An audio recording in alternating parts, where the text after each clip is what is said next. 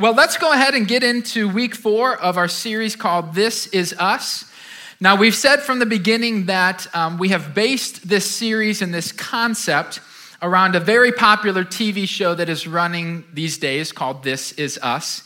And so we are in week four. We're really at the midpoint of our series. And we have yet to show any clips or scenes of the show that our series is based around. And so I'm going to fix that today. We're going to change that today. I want to show you a, a, really quick clip of the show, This Is Us. Now, real quick, I'm not looking to dig in here too much, but um, just quick context.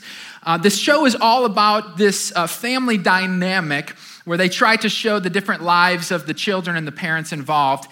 And what you're about to see is um, an interesting dynamic because they have adopted a son and so they're working through some of the things that can come about through that. So you're going to see the adult version of this family having it out a little bit. And I think you'll pick up very quickly on what exactly is going on. So let's go ahead and enjoy this quick clip. I am thankful for my family. I am thankful that everyone's safe. And there is no one in the whole world I'd rather be too hot or too cold. Grandma always says the same thing. yeah, she does, doesn't she?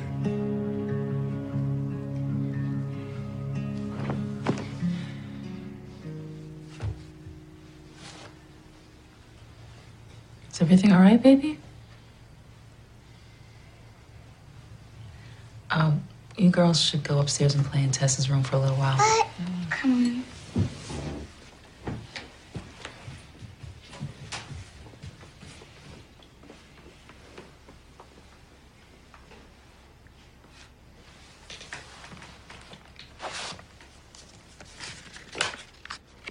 Why is there a photo of me in a letter that you sent to William's apartment?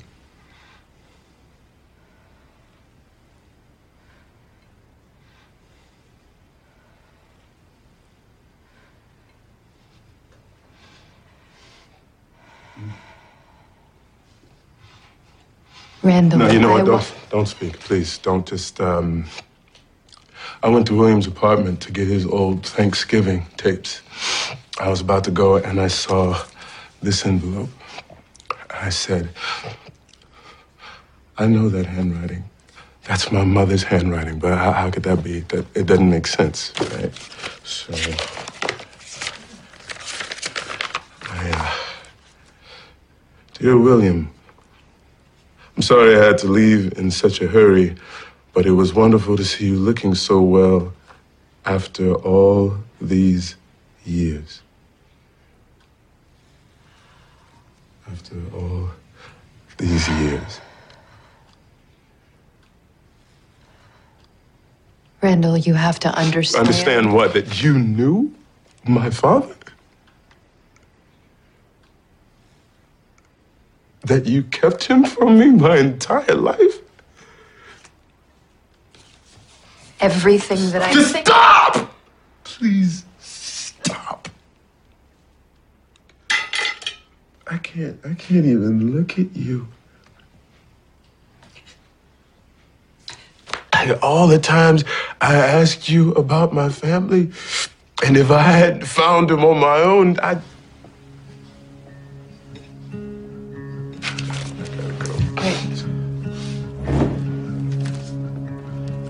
Just wait a second. Please, I just babe. gotta get some time alone. Excuse me. Hey! Hey, guys. Sorry I'm so late. I have an announcement. I've decided to have gastric bypass surgery.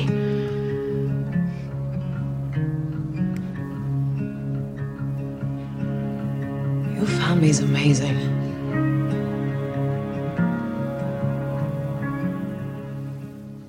Hmm. Tense, right? Tense. Uh, as I mentioned at, at, the beginning of the series, this is uh, definitely one of those shows that pulls at the heartstrings. Uh, very emotional, very dramatic. But um, the reason that I chose this scene uh, for you guys to see is what I found really interesting is um, when you look at a family dynamic and there's any sort of uh, potential betrayal that occurs, or there's any sense of a lack of loyalty that comes up, um, it, it, typically ends in a, a pretty explosive way, right?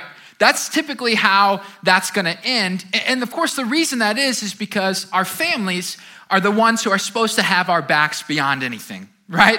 Like through thick and thin, we're in the trenches together, we have each other's backs. And so, anytime there's even the slightest sense of betrayal, it typically does not end very well.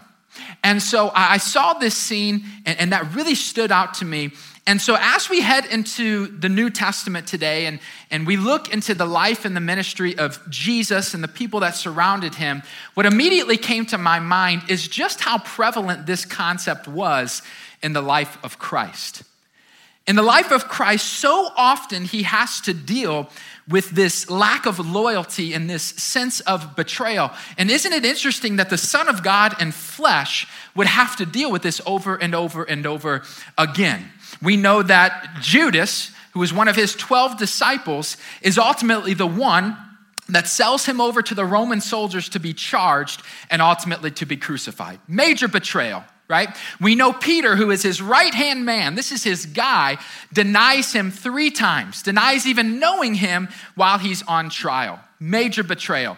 We see when Jesus goes to be crucified, his disciples run for the hills and they go and hide because they're scared for their own lives. Betrayal after betrayal after betrayal. This is what Jesus had to encounter, and we see explosive results from that. But today, I want to give you a really surprising example of the, the, maybe the best representatives of this idea of betrayal that we see in the life and ministry of Christ. And I hope that you'll see this by the time we're finished today. But the people that we're going to be talking about today is a group called the Pharisees.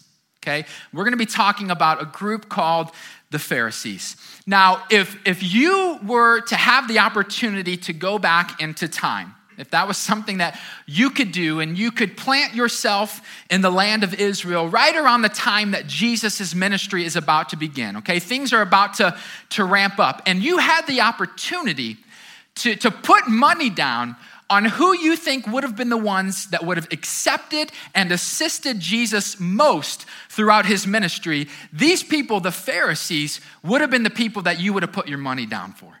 I'm telling you right now, these are the ones that you would have thought would have championed and welcomed Christ the most. They're gonna promote him, they're gonna be his guys. For sure, these are the group of people he's gonna choose. And yet, what we go on to read by the end of Jesus' ministry is that these are the very people that ultimately wanted to bring him down the most.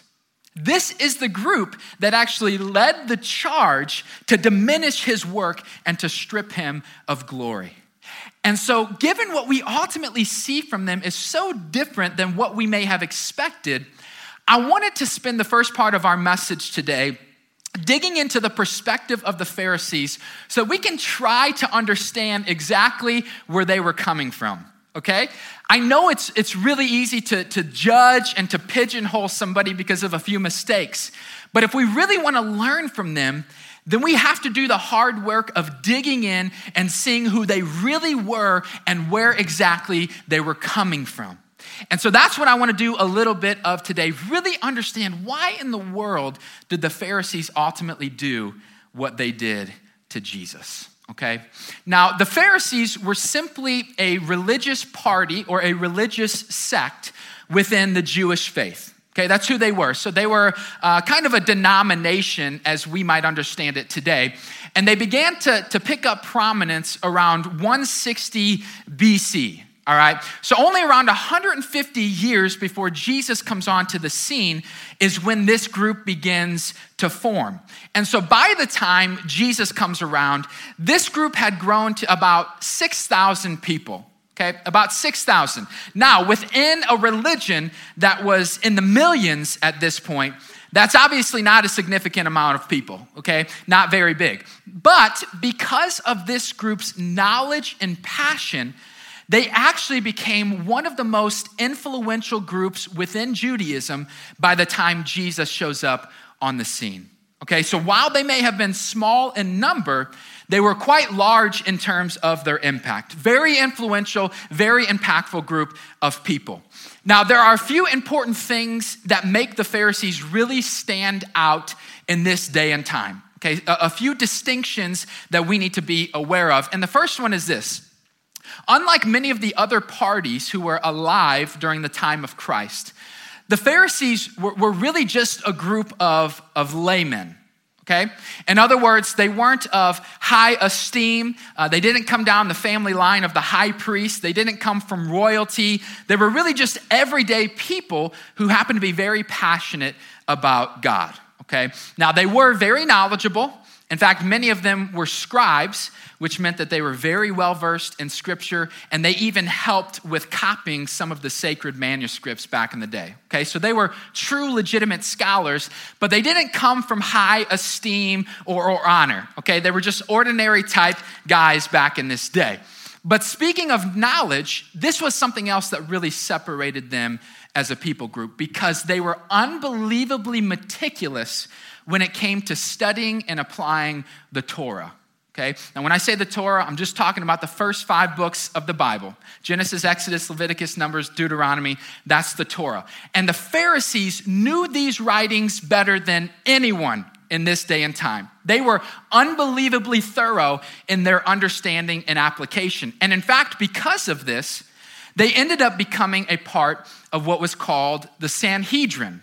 Okay? Now, to try to bring this into kind of a modern day concept, the Sanhedrin was um, a, a, religious supreme court of sorts, okay? So they were responsible for, uh, for applying religious law, for handing down judgments, for overseeing the function of the law. Very important stuff for the Jewish people. And the Pharisees had a seat at this table, all right? Now, history shows us that they only really had a minority stake in the Sanhedrin.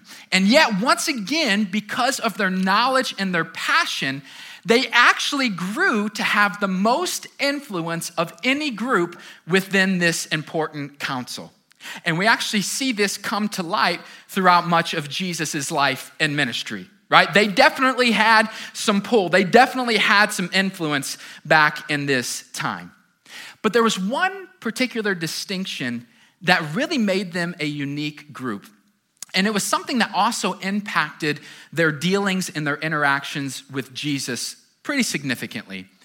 And that is this group of people, uh, especially for, for the day and time they were living in, were quite progressive in their understanding and in their viewpoints. Okay, very progressive thinkers. And we see that come about in a few major ways. Okay, number one, while they were unbelievably meticulous about observing the law, they were also known for accepting oral traditions as truth as well. Okay? So if there was a religious tradition that they felt they could tie back to the days of Moses, then whether it was explicitly written in scripture or not, they would accept that as irrefutable truth. Okay? So typically, how this would play out, it was they would look at these traditions, and if they could tie it back to the law, then they felt like there was some sort of continuity, right? Trying to keep some sort of common thread moving throughout. What they were really trying to do is they were trying to kind of set up this additional fence around the law so that no one could even get close to violating it, right? Let's really keep some distance so that you can't even come close to going against God's laws. And while that may seem like an honorable attempt, this is actually what really caused conflict with Jesus throughout his life and his ministry. In fact, at one point, this is what he says to them in Mark chapter 7 You skillfully sidestep God's law in order to hold on to your own tradition. Verse 13, and so you cancel the word of God in order to hand down your own tradition. And so, what he's trying to show them is by creating this additional fence, rather than strengthening the law, they're actually diminishing it. Okay? They're actually nullifying the word of God because they're trying to add to it. And so, as a result, they're actually having an adverse effect on their ministry because they're negating what God had actually commanded them to do. Okay? Now, their other big progressive push at this time is that they wanted to try and make the Jewish religion a little bit more democratic in its approach. Okay? So rather than giving all of this control to the temple and to the people who would oversee it, they wanted to make it more of an open, available religion so that people could worship God anywhere. Okay? That was what they really wanted to create. And so let's do away with the, the bloody sacrifices and the priestly order, and let's put an emphasis on prayer and on study and on fellowship. Okay, that's what they wanted to do. And in fact, this thought process was a huge factor in the implementation of the synagogues. Okay? Now we see these throughout the life of Christ, but synagogues were simply places for prayer, for study, and for fellowship. But they were separate entities from that of the temple so that they could place them anywhere. Okay? Again, they were just trying to make it available for the people of God. Now listen, here's the thing this was a radical idea for any Jewish follower at the time. Okay, this was a very, very progressive thought process. But honestly, it actually showed pretty good foresight on the part of the Pharisees, right? Because actually, much of what they were trying to implement before Christ came is what the church went on to implement a few generations later. And so, actually, they were quite advanced, quite wise in their understanding and their viewpoint of God. Okay, pretty impressive stuff on the part of the Pharisees.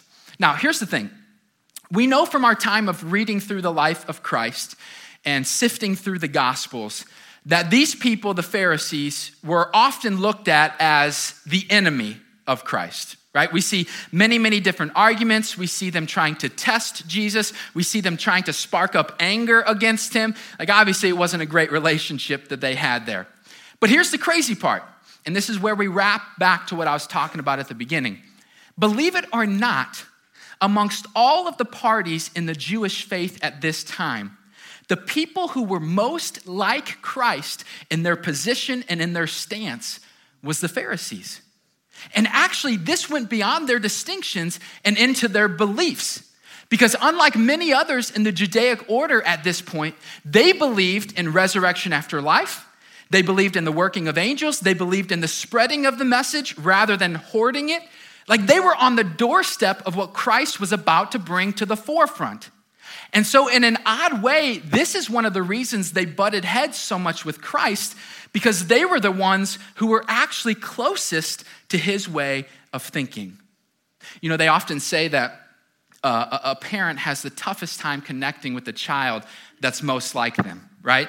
There can be some competition, it can seem controlling, it's a difficult connection to make sometimes. And in a similar way, this is kind of the dynamic that was in play between Jesus and the Pharisees.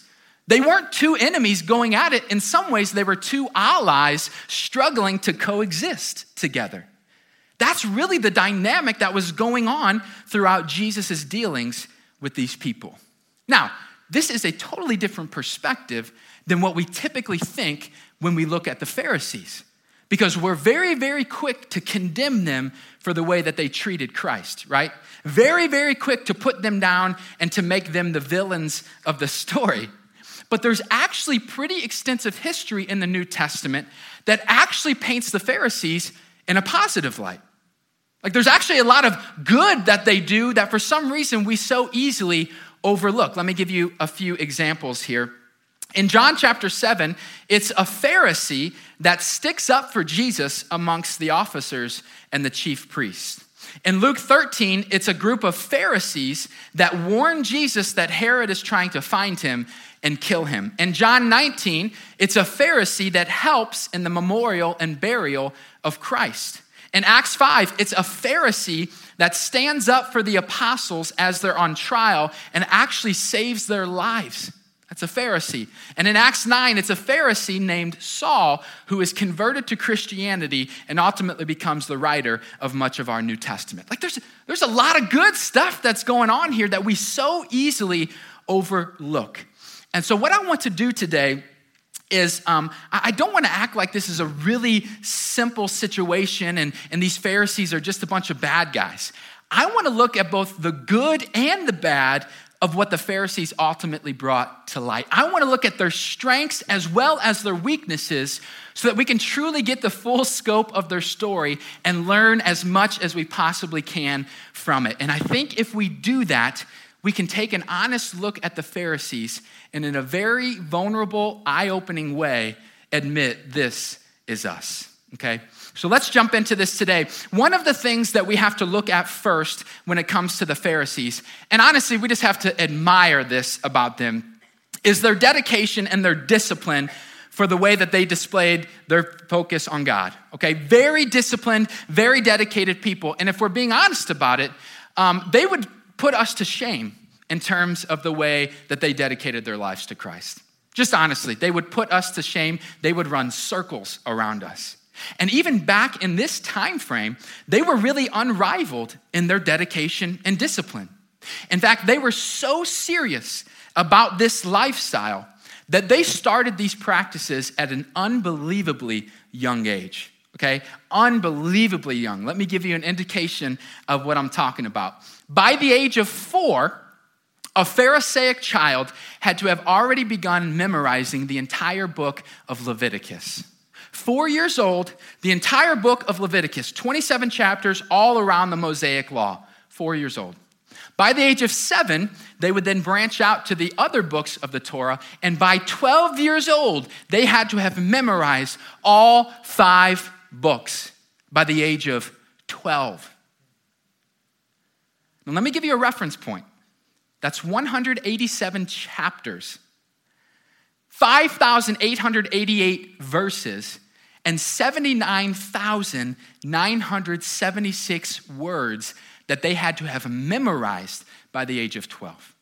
This is what we see from the Pharisees. And so, listen, when I say that these people were dedicated to the Word of God, when I say that they were knowledgeable, we're talking about a different level of knowledge and dedication, right? We're talking a totally different stratosphere than we might typically think today. But here's the thing it wasn't just about the fact that they knew this stuff, it was also about their discipline in living it out. Okay? Because make no mistake about it, they put this stuff into practice. And let me give you a few examples of this. Not only did these people tithe on their income, which is what we're accustomed to today, they literally tithed on everything that they owned. They literally gave 10% of everything they owned to the temples and to the synagogues, down to the spices and seasonings in their cabinet. Ridiculous, right? The Sabbath day, day of rest, they couldn't do anything that might even be perceived as working. Like I'm telling you, you go and look at the things they couldn't do. It's crazy to the point to where they had to count their steps as to not go over the prescribed limit for that day. Crazy discipline. Um, some of the typical stuff we might be aware of. Um, they prayed at least three times a day. And I'm not talking about like just checking in with God. I'm talking in depth prayer at least three times a day. Um, they were constantly, constantly studying the Torah. They had to fast at least two days a week. At least two of the seven days a week, they were fasting for God. Their discipline was off the charts off the charts. They were so dedicated to this. I have no idea how they got anything else done. Seriously, so, so dedicated. Now, here's the thing this is oftentimes the type of stuff that for some reason we hold against them as a group. This is the type of stuff that, that we use against them, like, oh, you know, look at their traditions and their customs and trying to show off and flex their muscles, right? And, and yet, if we're being honest about it, the only way we can look at their dedication and scoff is either because our desire for God doesn't match theirs, like we think it's kind of silly they have that level of intensity for God, or we're just flat out jealous of their passion. Like, those are the two options. You better check yourself when you're looking at the Pharisees, right? And, and if I'm being honest, it's option B for me. Like, I am jealous of the passion that they had for the Word of God. I envy that. I've talked about this before, but you know, each one of us connects with God in our own different ways, right? We each have our own special connection point. For some, that's prayer. Um, for some of us, that's nature. For some, that's serving. We each connect with God differently. For me, the best way that I connect with God is through reading His Word. That's just my preferred connection point. That's what seems to fill my cup better than anything. And so oftentimes I will have a hunger and a thirst to go read the Bible and to learn more about God. I, I feel that urge quite often. And yet, if you were to compare my daily practices to that of the Pharisees, it would be horrifying for me. I would be so unbelievably embarrassed of that. I would be kicked out of their group in less than a day. Seriously. And so, listen to me. It's easy to look at them and scoff because of their rituals and, and their traditions. But honestly, when we do that, we're missing out on the fact that much of what they did should actually be revered. Like much of what they were doing in their lives, much of what they were committed to should be respected by us. And more importantly, should be emulated by us. I want you to think about it. Do you really think God doesn't want his people to have a never ending desire for His Word? Do you really think He doesn't want His people to prioritize Him in a way that might seem a little bit odd and strange? You think He doesn't want that? Like, I know that, that we give ourselves an easy out because we're talking about the big bad Pharisees, right? But when we do that, we're missing out on the point. And if we're being honest about it, we should probably look a lot more like them than we think we should probably emulate them a lot more than we give credit for. And frankly, until we can match their intensity and passion, we should probably respect them rather than degrade them. That's where we need to start when we look at the Pharisees. In fact, amongst all of the arguments that Jesus had with this group of people, he never argued with their dedication. He never argued with their commitment. Watch what he says in Matthew 5, he says, Do not think that I have come to abolish the law or the prophets. I have not come to abolish them, but to fulfill them. Verse 20, for I tell you that unless your righteousness surpasses that of the Pharisees and the teachers of the law, you will certainly not enter into the kingdom of heaven. Unless your righteousness your dedication, your discipline, your devotion surpasses that of what we're talking about from the Pharisees. You will not enter into the kingdom of heaven. See, he, he, he's not disparaging them for their commitment. In fact, he's kind of using them as a standard. Like, this is the standard, way up here. This is what you have to achieve to enter into the kingdom of heaven. Now, some of you might be sitting there thinking, if that's the standard, I'm tapping out now. right? I'm out. There's no way my life has lived up to that. And if it makes you feel any better, mine hasn't either, okay? But here's what Jesus was really trying to tell them in Matthew chapter 5, okay? Last week we talked about how all we have to do is put our faith in the work of Christ, right? Trust that His grace is gonna cover us and put our faith in Him, which is true. That is true. But here's what we didn't discuss, and this is oftentimes what people don't understand. When Christ died on the cross and he rose again three days later, he did that in our place. He took our place in doing that. And so not only were our sins paid for at that time, but it also meant that his righteousness was imputed to us. So, in other words, not only does it mean that our sins are washed away, but it also means that we receive the righteousness of Christ. It's imputed to us. So, catch this. When God looks at his children now, he sees the goodness and the righteousness of Christ. That's what he sees. Watch what it says in Romans 3. But now, apart from the law, the righteousness of God has been made known. He's talking about Christ Verse 22 this righteousness is given through faith in Jesus Christ to all who believe. To all who believe. So, anyone who believes and puts their faith in the work of Christ will receive his righteousness. So, this is what he's saying in Matthew chapter 5. Hey, catch this. Here's the standard way up here. Beyond even what the Pharisees would do, but don't sweat it. Don't worry about it. I've taken care of it. My righteousness is being credited to you. You just have to put your faith in me. That's what he's saying in Matthew chapter 5. And catch this this is where the Pharisees ultimately got themselves in trouble. Because, see, what the Pharisees were trying so desperately to do throughout their lives was measure up, right? We gotta go and we gotta earn and we gotta accomplish. We have to hit that standard, right? And in reality, all they were doing is pushing themselves further from God. They were focused on earning and accomplishing rather than submitting and obeying. And so the more and more that they put the focus on the exterior, the more and more they obsessed about the rituals and traditions, catch this, the more and more they made it about themselves. And this is where things started to get ugly for them because at some point, their dedication and their discipline had shifted from a place of glorifying God to glorifying themselves.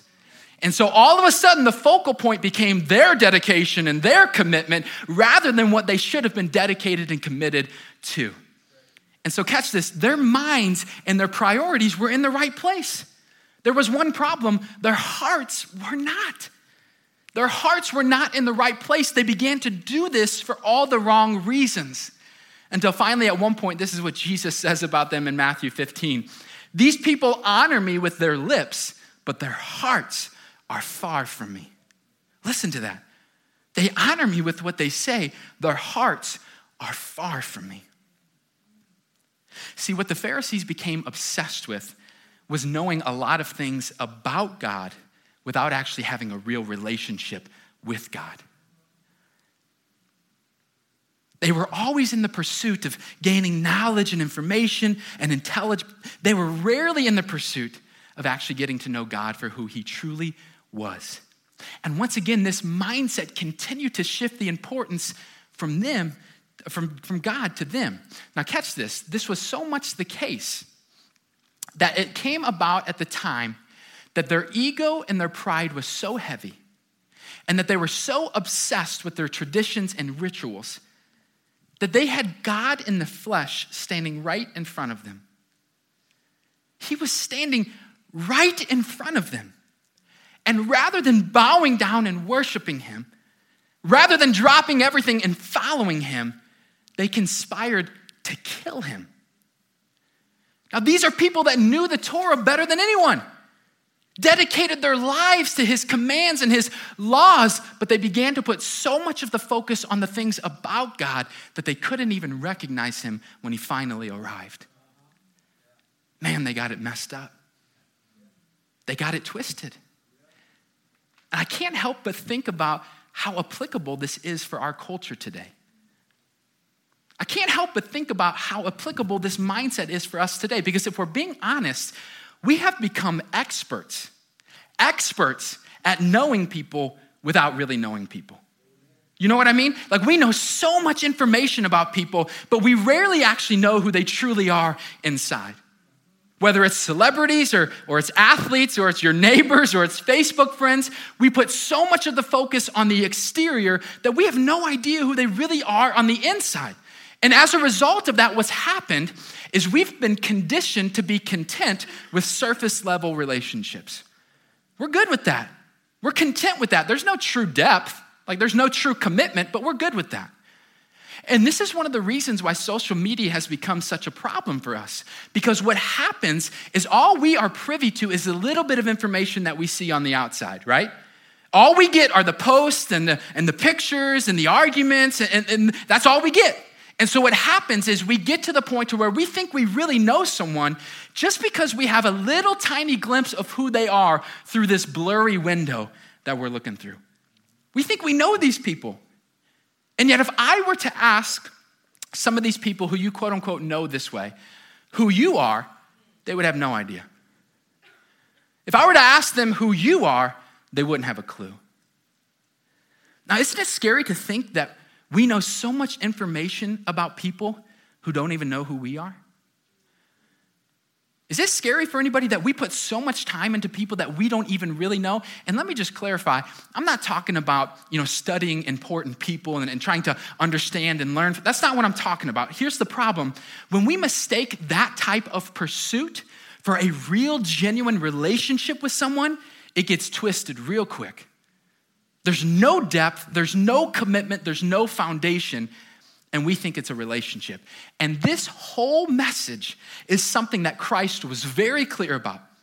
He wanted his people to know very seriously what a true relationship looked like. Watch what he says in Matthew 7, and this is a big one.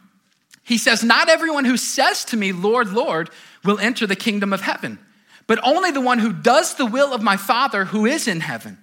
Many will say to me on that day, Lord, Lord, did we not prophesy in your name? And in your name drive out demons? and in your name perform many miracles, catch this, then I will tell them plainly, I never knew you. I will tell them plainly, I never knew you. Now, wait a second, we called you Lord. Like we, we prophesied, we did miracles in your name, we did all this cool stuff. Yeah, but you never got to know me. There was never a relationship, there was no depth, there was no commitment, it was empty. And this is the trap that so many of us fall into. I'm telling you, one of the easiest things you can possibly do within the realm of religion is get caught up in the stuff. There's so much stuff that you can wrap yourself in that you forget about the whole point to begin with. And so, what happens over time is we read scripture and we serve at the church and, and we go to the events and we sing the songs, but it's not real or sustainable until you truly get to know God. Until you truly decide that a real relationship with God is what you desire, the rest of it is useless. You honor me with your words, your heart is far from me. So, listen, you can only have a real relationship if your heart is in it. And I mean deep down to your core, to the depths of your soul, you are in it. That's what a relationship is. And that's what he's looking for. In fact, Jesus makes this very important statement in John 14. He says, If you love me, keep my commands. If you love me, then keep my commands. Because listen, I'm not looking for you to just do all this stuff to, to appease yourself. I'm not looking for you to do all this stuff so that you can feel better about yourself or because you feel obligated to. That's not what I want. I want your heart. I want a relationship with you. That's what I'm looking for. And so when we do these things, listen, when we read the Bible, we do it so that we can grow in the knowledge of who He is. We can understand Him better for our relationship. When we pray, we do it with the intention of drawing closer to Him for our relationship. When we serve, we do it to show Him we love Him for our relationship. It must be about that. And if we lose focus of this, we're to become like the Pharisees. That's the road that we're to head down. And catch this what's crazy is at times that may even feel like progress. Because after all, we're, we're reading the Bible, right? We're showing up for church, we're serving as a volunteer. But if we did some soul searching, if we really dug down deep and were honest with ourselves, sometimes we do it just to make ourselves feel better. Sometimes we do that just because we feel obligated to. And I'm telling you, until we change that, we will fade and we will grow weary because there's no foundation, there's no heart. It's not sustainable unless you have a relationship with God. And that's what Jesus wanted us to know. That's what Jesus wanted us to, to know through this story of the, of the Pharisees. A relationship is what I desire. I don't care about all this stuff. If you just give me your heart, the rest of it will take care of itself.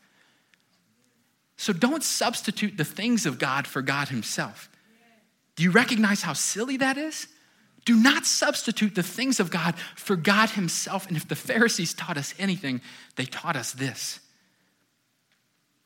we must be serious about our relationship. We must be focused on Him. And if we're not, we will fade away. We will fade away.